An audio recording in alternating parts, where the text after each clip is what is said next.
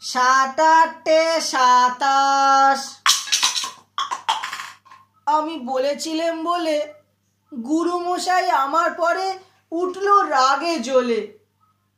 মাগো তুমি পাঁচ পয়সায় এবার রথের দিনে সেই যে রঙিন পুতুলখানি আপনি দিলে কিনে?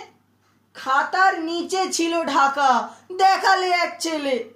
গুরুমশাই রেগে মেগে ভেঙে দিলেন ফেলে। বললেন তোর দিন রাত্রি কেবল যত খেলা একটুও তোর মন বসে না পড়াশুনোর বেলা।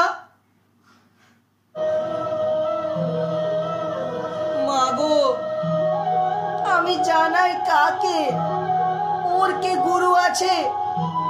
আমি যদি নালিশ করি এক্ষুনি তার কাছে। কোন রকম নেই কি মা ওর ঘরে? সত্যি কি ওর একটুও মন নেই পুতুলের পরে? সকাল সাজে তাদের নিয়ে করতে গিয়ে খেলা? কোনো পড়ায় করেননি কি? কোনো রকম হেলা? ওর যদি সেই পুতুল নিয়ে ভাঙেন কে ওর আগে বল দেখি মা। কেমন তর লাগে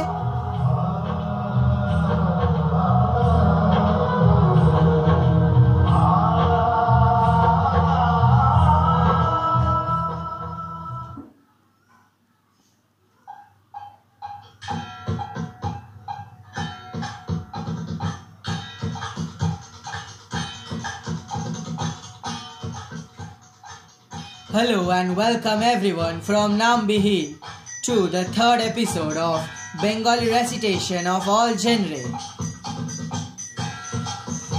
The poem I recited today is named Putul Bhanga and was written by our Bengali greatest poet and novelist Ravindranath Tagore. This poem was penned down on 26 September 1922. 26 September was the day when the creator of Bengali alphabets Vidyasagar was born.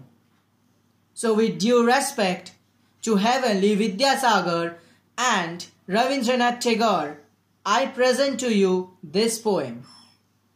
This poem was published on the book named Shishu Bholanath by the Vishwabharati publishers.